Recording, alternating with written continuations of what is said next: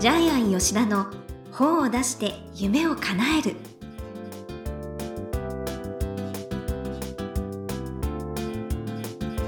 こんにちは倉島真帆です。ジャイアン吉田の本を出して夢を叶える。ジャイアン今回もよろしくお願いいたします。はい、よろしくお願いします。はい。ジャイアンプライベートでもいろいろ全国行かれてるそうですね。そうですね、あの、コロナになってから海外行けないんで、毎月1回どっかの県に行ってますけども、ええ。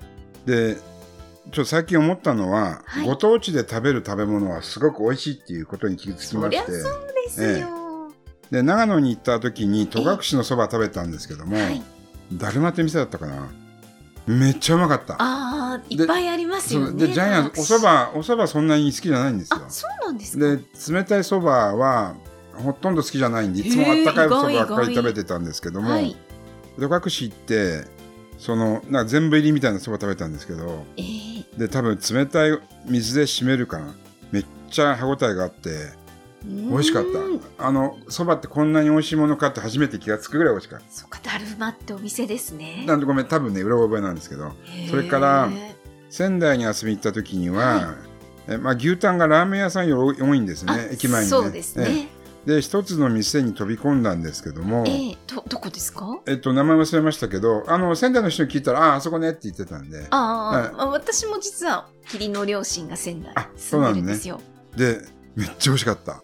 ジャイアの、ネギシ、美味しいです。ネギ、ネギシのせ牛タンしか知らないから、まあネギ飯も美味しいですけどね。ネギシの、あのえ、厚切り牛タンも美味しいんですけども、はいその日じゃなかったですね。そうですね目の前で炭火で焼いてくれて出して、そのまま食べる。ええ結構分厚いんですけども、隣のカウンターで子供が食べてたら、店主が、ああ、切ってあげるよってちょきちょき、子供の口に合うように細かく切ってくれたんですよ。へえだから店によって牛タンの部位は多分同じだけども熟成度とか切り方や厚さとか、はいそれから味噌とか全部違うので焼き方とか、うんだから多分みんな味が違うんだろうね。あそうですでね仙台の人に聞いたらそうだいろんなメーカーもありますからね、ラーメンと同じように牛タン屋さんも味が全部違う。ええ。お気に入りお気に入りの牛タン屋さんが何軒かあるって言ってたんで、うんでまたちょっとえ経営者の会でですねまたせ仙台にすぐこれからすぐ行くんですけど、ええ経営者の会でがあるんですね。あわざとですね時間を早めてみんなで2時間早く集まって牛タン食べに行こうぜって、おいいじゃないジャイアンが提案してみんなで行くことになりました。楽しいですね。ね、うん、じゃあ食欲の秋ですか、はい。あそうですね。はい。美味しいものをねたくさん召し上がってください、ということでジャイアン吉田の本を出して夢を叶える。今回もよろしくお願いいたします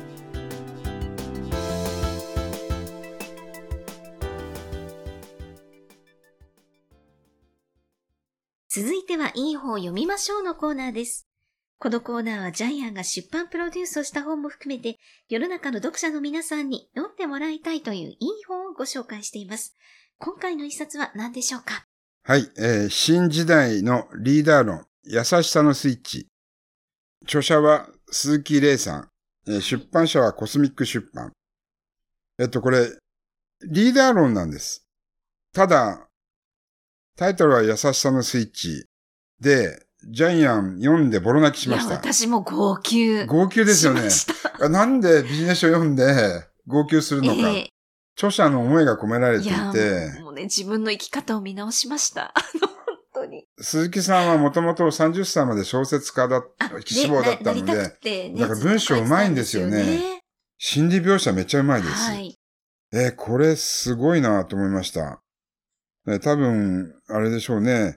細かいところまで自分で、あうのん、魂入れて書いたんでしょうね本。当ね、ちっちゃい頃のことからいろんなことをね、ええ人間関係思い出されでて、うん、自分が反省するべきことがいっぱいありましたね。本当に心温まりましたよね。はい。ねえ涙流して読みました？いや、これはね、私も人間の本当根幹としての生き方、例えばですね、ええまあ、ジョブズ、スティーブ・ジョブズが亡くなる前にですね、こう語ったという、うん。もっと家族との時間を大切にするべきだった。ねえ、私もそう。本当そうなんですよ。なので、誰よりもお金持ちになること、誰よりも有名になること、誰よりも世界に変化をもたらす影響力を持つこと、ではないと言ってるんですよ。あと死ぬ時に後悔するってやつで、死ぬ瞬間にの5つの後悔、えーブロニー・ウェアさんのちょっと言葉がありますけど、働きすぎなければよかった。あえージャイアンは今働きすぎですね。えー ゆ友人と連絡を取り続ければよかった。そうなんですよ。ジャイアン、大学時代の名簿全部捨てちゃったんですよあ、ね。そうなんですうか。ん。私が幹事で、私しかみんなの連絡先持ってなかったんですけど。それから幸せは諦めなければよかった。思思い切って自分の気持ちを伝えればよかった。自分に正直な人生を送ればよかった。すげえ後悔してますよね。まあこれからも聞き返しできるかもしれないけど、と思いました、この本を読んで。はい。はい。で、じゃあなぜそれが優しさのスイッチが新時代のリーダー論につながるかというとえ、ーはい。著者はですね、えーその優しさのスイッチがなければ仕事ができない現場にいたんですね。はい。えーはいはい。例えば総額100億円が動くプロジェクトの中心で、えー危機的な状況で、もうこれプロジェクト、もう誰がやってもダメみたいな仕事ばっかり著者のところに回ってくるんですようね。ん誰も渦中の栗拾わないですよね。で、彼は、その、えー PMO みたいな仕事やってるんですけれども、えープロジェクトマネジメント、えーオフィス、要するに、すべての、あの、エンジニアさんと会社の取りまとめ役みたいな感じですよね。で、エンジニアさんも例えば100人、200人いるような現場なので、はい。みんな意思疎通ができないんですよね。うん優秀な人は俺は優秀だけど、他の人見下してたりとかですようんね。そういう記述もあるし、はい。えーっと、あと、やっぱり、クライアントさんも、高いお金払ってるのになんで使えないシステムができてくるんだみたいな、そういう現場でやってたんですけども。いや、そう、こんなね、大変な仕事やってて、本当に。で、うまく、彼が赴任するのは必ずうまくいってないプロジェクトなんで、ええ現場の雰囲気最悪なんですよね。で、新しくえ人が入るときにエンジニアもやっぱり警戒心持ってるんで、はい。で、彼が一番最初にやったことは、そのエンジニアさんの机の上のペットボトルを捨てること。うんうん。あ、はい。ゴミを捨てるんですよね。なんかそれぐらいみんないっぱいいっぱいなんいっぱいいっぱい。ですよね。もはい。で、最初は何やってんだと思うんだけども、ええ声をかけながら捨てていくうちにやっと、あの、ありがとうって言葉が返ってきて、えーで、彼は元気ですか？っていう、どんな感じですか？って声掛けしていくところから始める。ああ、これ優しさから始めるって書いてありますけど、なるほど、そういうことかと思って。そう。だから人の話を聞く、とことん聞くって本当大切だなって改めて思いました。ねえ。ねだから、こういうことなんだなと思って、最初の一歩ってマイクロステップですよね。ええうん。あの、そういうことが書いてあります。それから、あの、彼自身が壁にぶつかって悩んで苦しんで解決していくってことも書いてあります。はい。はい。で、プロジェクトもあれですよね。本当に修羅場を彼自身のメンタルな部分で乗り越えてますよね。う。うんん。相手のことを本当に思い、相手のために言葉を伝えること。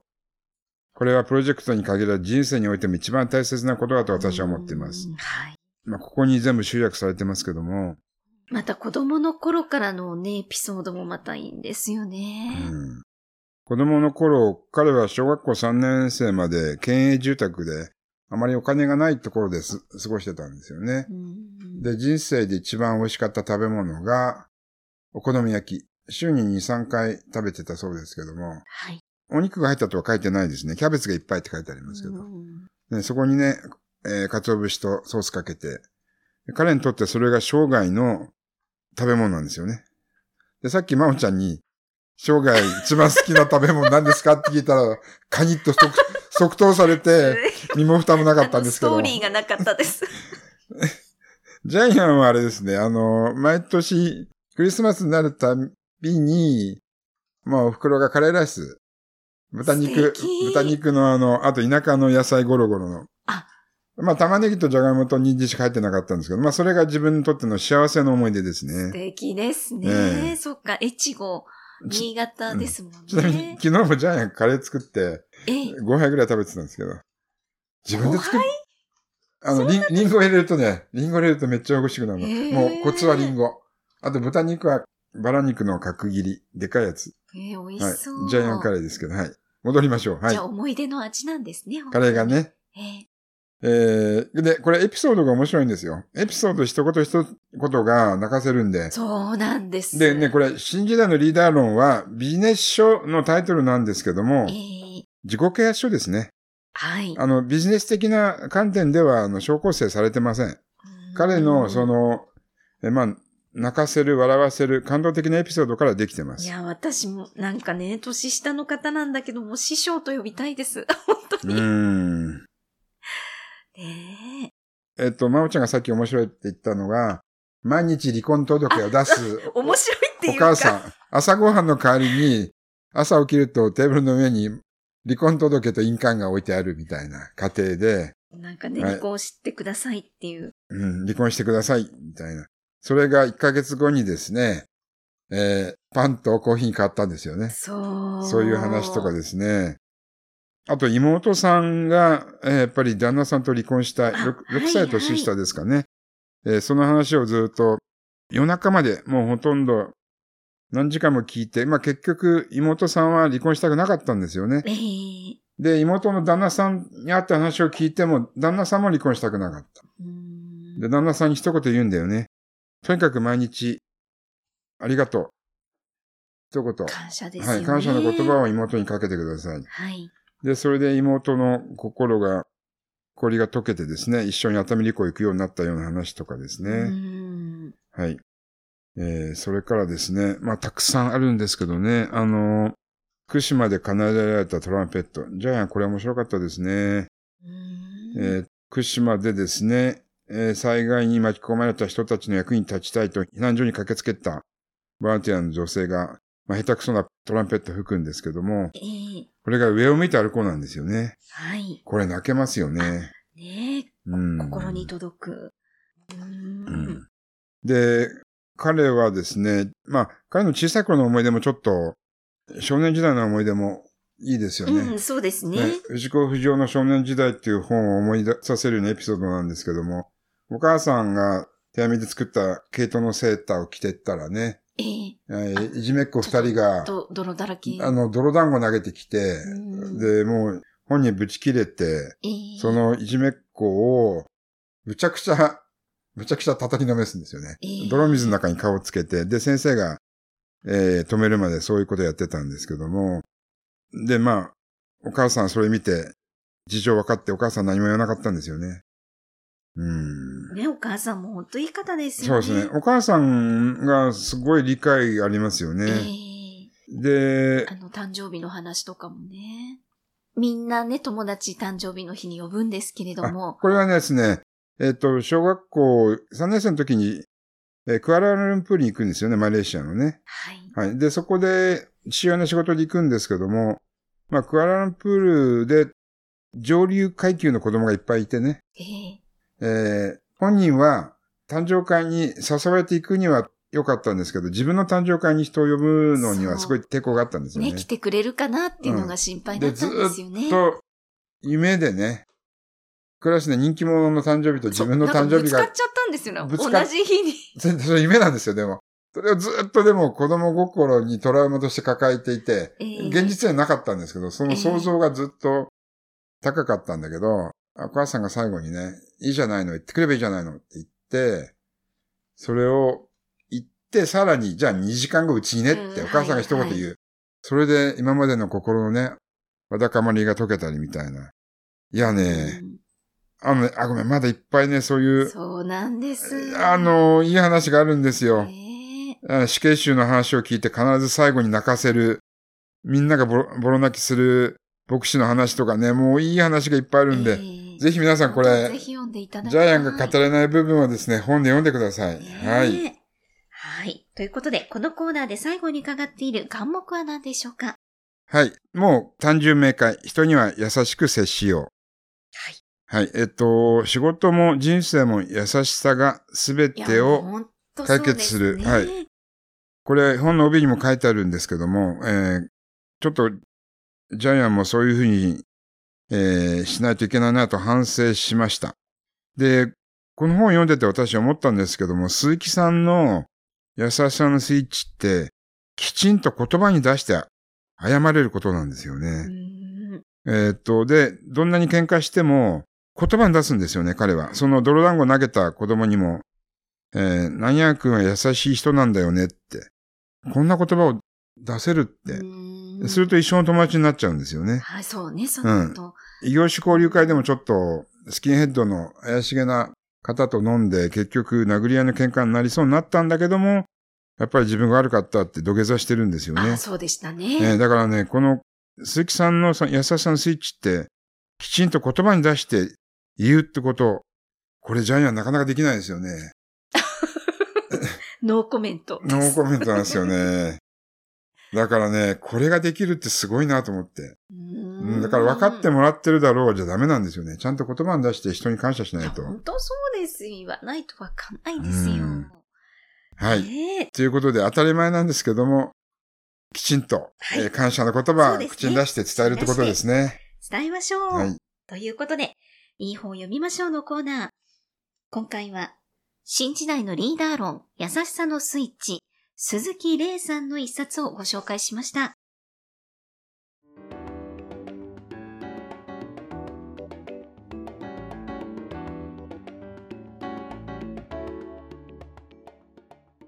続いては本を出したい人の教科書のコーナーです。このコーナーは本を出すプロセスで出てくる問題を毎回1テーマに絞ってジャイアンに伝えていただきます。さあ、今回のテーマは何ですか？はい。えー一つのテーマでも切り口は、えー無限にある。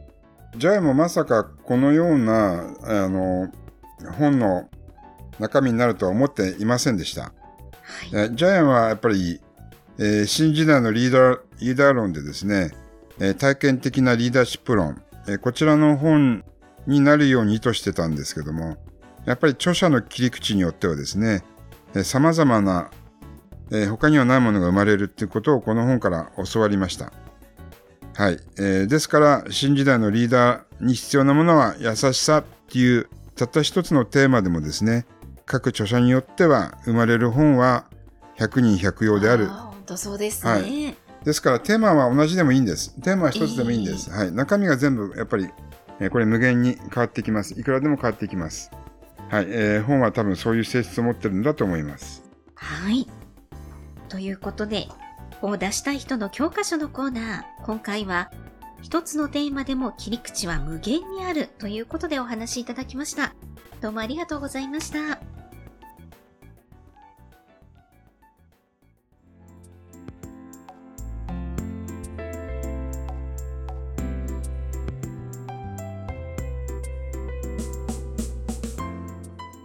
ジャイアン吉田の本を出して夢を叶える、いかがでしたでしょうか？この番組ではジャイアンへの質問もお待ちしています。例えば出版に関する質問など何でも OK です。天才工場のホームページをチェックしてみてください。それではジャイアン、今週もどうもありがとうございました。はい。えーぜひ皆さん優しい人になりましょう。はい。